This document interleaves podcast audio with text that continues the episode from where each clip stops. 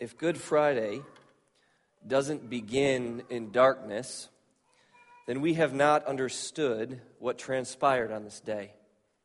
We must ponder the cross, but first we must ponder what made the cross necessary.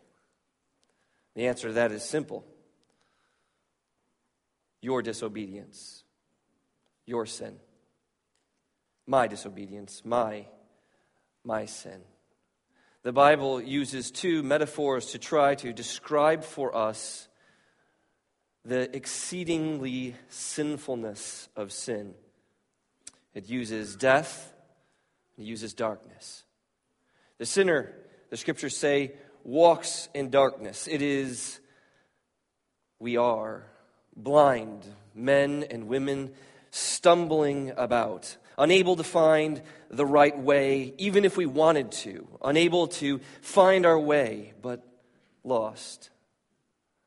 Stumbling and falling into dirt and into muck and making ourselves bleed and lost, hopeless. There is no hope unless a miracle heals our eyes. The Bible describes the sinner as dead. Why does it do this? What does it convey? What do the dead experience? What do the dead know? The dead are numb. The dead are alone. The dead are swallowed in, in nothing. There is, there is nothing there at all. And then we know that the dead decay. And they decay to such an extent that they, they stink and they bloat and they rot. And we dig deep holes and we put them down and put tons of dirt on top of them because we can't stand to be in the presence of that death. Death and darkness. Go ahead, Glory, turn the lights back on.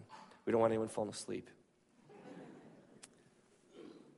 The world and our culture, very much so, has forgotten the depth of this truth.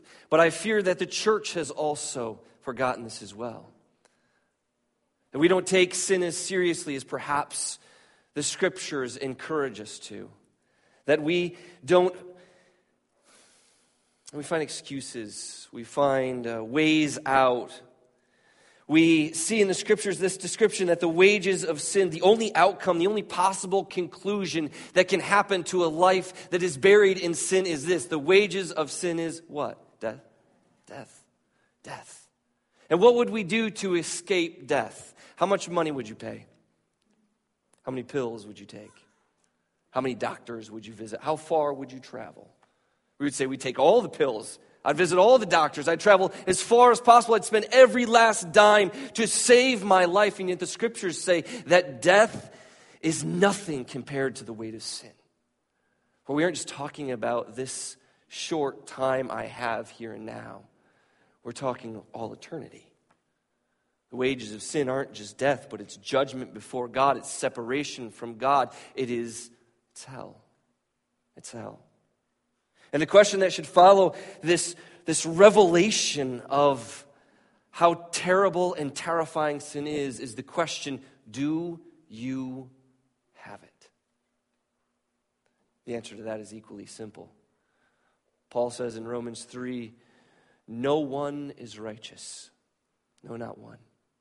No one seeks God. No one understands.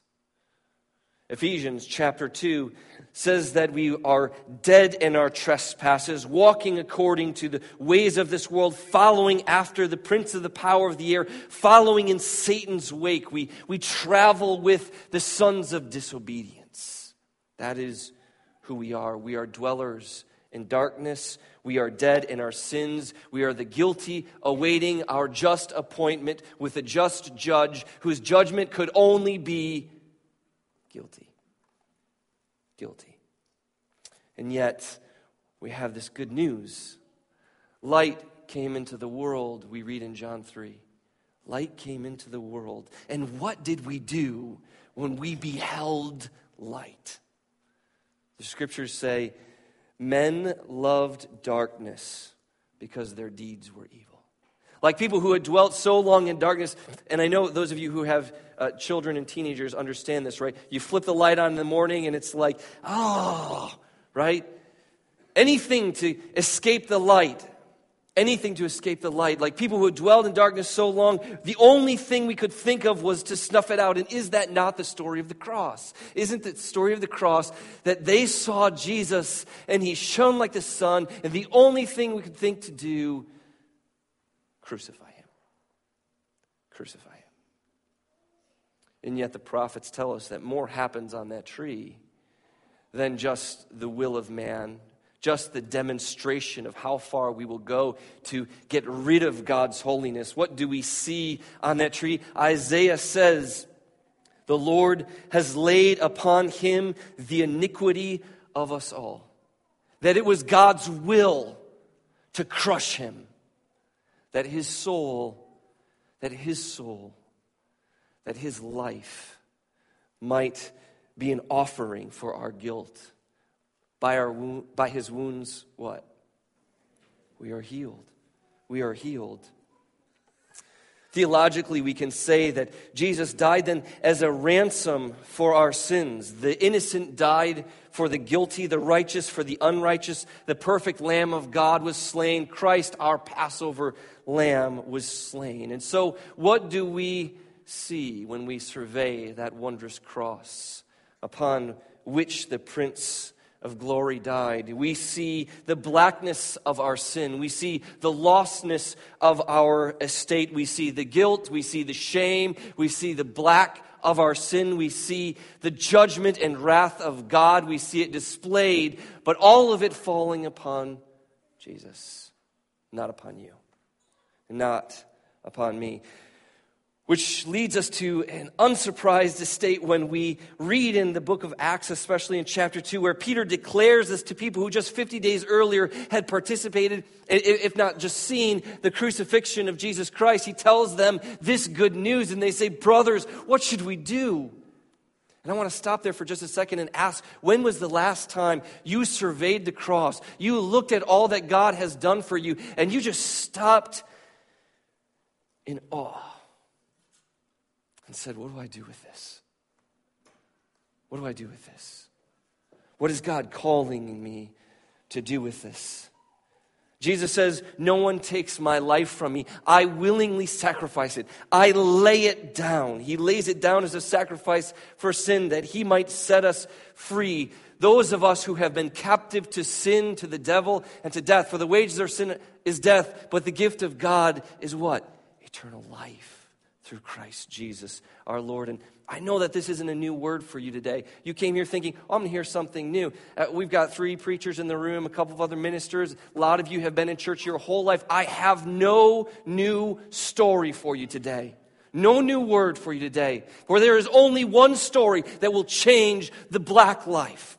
Only one story that will raise the dead and let the blind see. Only one story that can transform and heal the broken. Only one story Jesus upon the cross. Jesus in the tomb. Jesus up from the grave. He arose. And I beg you, church, do not let this weekend go by without recognizing again its power, its glory, its majesty. For there is nothing like it, nothing like it, nothing like it. Let it change you, transform you, take it with you. Don't let it be just an old, old story. Let it be the, the old, old story. The one that saved you, the one that transformed you. To see the black and red cross, to see death and darkness after the cross is over, after Jesus has given up the ghost, after he has come free from the tomb, what do we see? A new metaphor new story emerges. Instead of darkness, we read in Colossians chapter 2 that He has transferred us, He has, he has moved us, for we were in the kingdom of darkness, and now He has brought us into the kingdom of His beloved Son, the light of the world. No more darkness. We dwell in light. We see Him again in uh, Romans chapter 5, telling us, the apostle telling us that, that sin and death reigned over us. But now, now what is there? There is grace reigning over us and eternal life through Christ Jesus our Lord. We have been moved from death to life. Life. And we're just talking about life like right here and now, and you know, you can have your best life now. We're talking about eternal life. We're talking about transformed life. We're talking about new life. We're talking about an experience that you've never experienced before. I love the way that Second Corinthians chapter 5, verse 17 describes it. It says, Therefore, if anyone is in Christ, there is new creation. The old has passed away. Behold, see, look, the new has come. I love that. You know, it's, it's one thing to say, I have eyes that don't work, and they've been healed, and now I can see. It's one thing to say, my body was dead. I was, I was in death. I was no heartbeat. I had a heart of stone, and God has now put inside my chest a heart of flesh so that I can beat and feel and move and live. That's one thing. But it is quite another thing to say, we are new creation. That's different. That means that what I was before, I am no longer. I was water and now I'm wine. I have been transformed into something completely unexpected, completely new, completely different. You know, I see a lot of Christians who who say things like, Well, yeah, I know Jesus forgave my sins, and I'm still struggling with this. I still have this bad habit. I still have this old way of life. We see ourselves sort of sliding back into these things all the time. And what I want to remind you of, church, I want to remind you that that is a lie. Those aren't old habits that cling to you. You are a new creation. You are completely transformed. All you need to do is recognize what God has done with you. He's put His Holy Spirit in you. Don't tell me you can't be holy. You have the Spirit of the living God. You have the divine nature. These are just, I'm just quoting scripture, right? That's all that it says. You have been remade in the image of His Son. New creation. It's incredible. It means you have a new nature, a new being. It means you see the world in a different way. We used to see walls, we used to see division, we used to see black and white and rich and poor and male and female and young and old. We used to divide the world up into this nation and that nation. We had all of these walls between us, but in Jesus Christ, what? They've been shattered, broken, undone. And in Jesus, God is calling all the world to Himself saying all those old things, all those old enmities, all those old allegiances, all those old things that divided you from you are dead and gone. In Jesus Christ, you're one, one faith, one Lord, one baptism, one Spirit, one God and Father over all. It's incredible to, to see this um, choir. Uh, quite a different group of people of young and old and we look across this room three churches brought together as, as, as jason said different walks of life different people. We don't even know each other very well. I see i only know like a third of you. But we're family aren't we?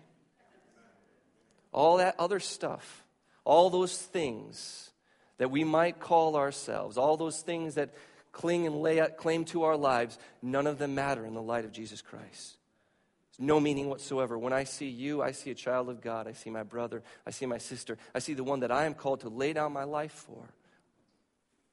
We behold the world with new eyes. Why? Because we are new creations.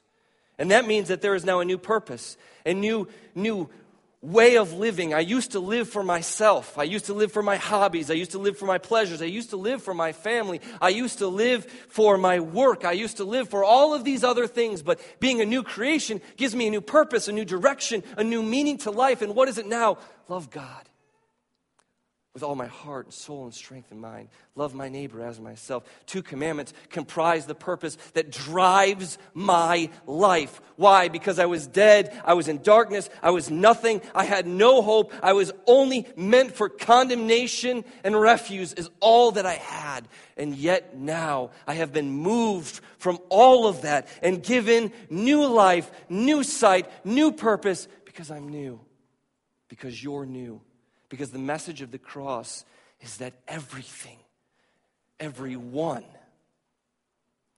everyone can be made new.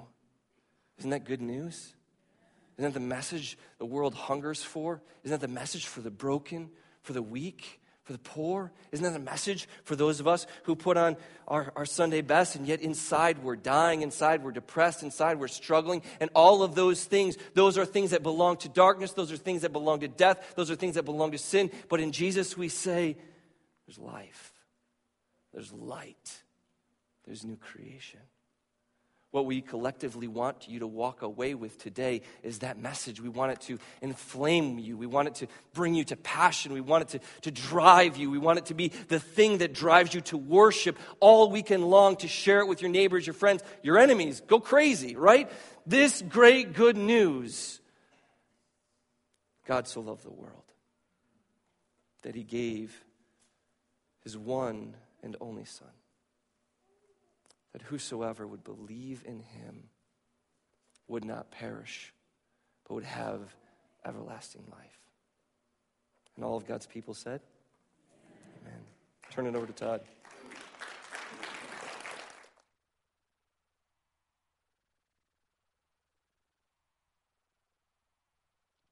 As we transition into our communion time, uh, we all agreed it would be appropriate to take a new creation moment uh, from the Gospels. Because it's not just us. It's not just us. We have a rich history of failure. Uh, in our, among our ancestors, the disciples struggled and failed just as we struggle and fail. And here we see a beautiful moment played out. You know, we recognize that meditating on communion, meditating on the cross, this moment that we're about to celebrate, it requires us to come face to face with the reality that we put him there. Just as Jordan pointed out, this is our fault. That's why the communion tradition has developed around self reflection, confession, coming face to face with what Jesus did, remembering his broken body. It's the most convicting thing we do. And here we see a moment of failure. John 18, verse 15. Simon Peter and another disciple followed Jesus. Since that disciple was known to the high priest, he went with Jesus into the courtyard of the high priest. But Peter was standing outside at the gate. So the other disciple, who was known to the high priest, went out, spoke to the woman who guarded the gate, and brought Peter in. The woman said to Peter, You are not also one of this man's disciples, are you? He said, I am not. Now the slaves and the police had made a charcoal fire because it was cold. and They were standing around it, warming themselves. Peter also was standing with them and warming him, himself. And in this moment, we see that Peter is no different from the slaves and the soldiers who are gathered around the charcoal fire. There they stand. Jesus means nothing to him, to them. His life and mission, his character, his revelation, all just flies right past. Peter hits rock bottom, standing around a charcoal fire with people who don't know him from Adam, as he claims to not know Jesus from Adam.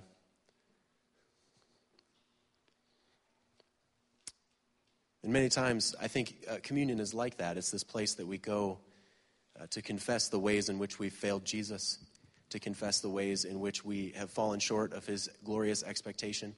We've fallen short of this new creation ideal. We're standing around this fire that is our life during the week or whenever. We commit these grievous sins. They grieve us in the moment, they grieve us after, they grieve us most when we partake of communion and have to confess them.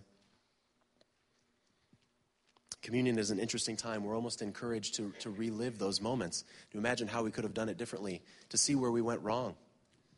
And then we confess that painful and difficult spiritual discipline. We confess that we made a mistake. We confess that we nailed him to the cross again. We confess that this is ongoing because I continue to fail. Peter has a moment like this where he is forced to relive this sin. Later in John chapter 21, verse 9, when they had gone ashore, they saw a charcoal fire there with fish on it and bread. And we skip down to verse 15 as John gives the details of the breakfast that they were having with Jesus, uh, the risen Lord. When they had finished breakfast, Jesus said to Simon Peter, Simon, son of John, do you love me more than these? He said to him, Yes, Lord, you know that I love you. And Jesus said to him, Feed my lambs. A second time he said to him, Simon, son of John, do you love me? And he said to him, Yes, Lord, you know that I love you. And Jesus said to him, Tend my sheep. he said to him a third time, Simon, son of John, do you love me? Peter felt hurt because he had said to him the third time, Do you love me? And he said to him, Lord, you know everything. You know that I love you. And Jesus said to him, Feed my sheep. Peter denied Jesus around a charcoal fire. Peter denied Jesus three times. Now Jesus sits with Peter around a charcoal fire, and he asks for a confession three times. You can imagine the smell, you can imagine the heat, you can imagine all of the tactile sensation associated with a charcoal fire as Peter is sitting here being keenly reminded of his most grievous failure, of that moment when he completely let Jesus down. He has to relive it. Or does he have to relive it because Jesus wants to remind him how terrible he is, because Jesus is anxious to get the leg up? No, very soon we see he relives it so that Jesus can say, It's this that I forgive you for. It's this. It's your darkest moment. It's the worst thing. It's your most unconfessed, grossest, most terrible darkness that you've hidden from everyone but me. It's that for which I'm capable of forgiving you. Not only capable, but willing. And here, Jesus brings him into this intimate charcoal fire moment to show him what the cross accomplished, to show him what it did. And now, communion is our intimate charcoal fire with Jesus.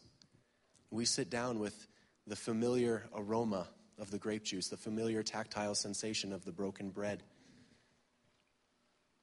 And we're called to a confession, a time of confession, a time of honesty, a time of vulnerability, with the understanding and the recognition that what Jesus accomplished on the cross was enough. And we do this out of obedience, but we do this out of encouragement as well. Jesus asked for his followers to celebrate communion and to remember him, but it's also a moment for us to remember that's not the end of our story. Darkness is not our only option. We really can dwell in the light as a new creation. Let's pray over our communion. God, we're in awe that this is true. It seems too good to be true. Well, God, everything about you seems too good to be true, and yet you keep showing up. You keep revealing your character to us. You keep revealing your nature. You showed up in all of our lives. You've shown yourself, and you'll continue to show yourself. We're just amazed. We're in awe. The cross is too big for us to comprehend, but God, we're doing our best uh, to confess, to meditate with you, to sit around this charcoal fire, to be able to recognize that you have made new life possible for us. We just ask that we could embrace that reality going forward into Easter that we could celebrate the truth, and that is that we are a new creation and the old is gone. Pray these things in Jesus' name. Amen.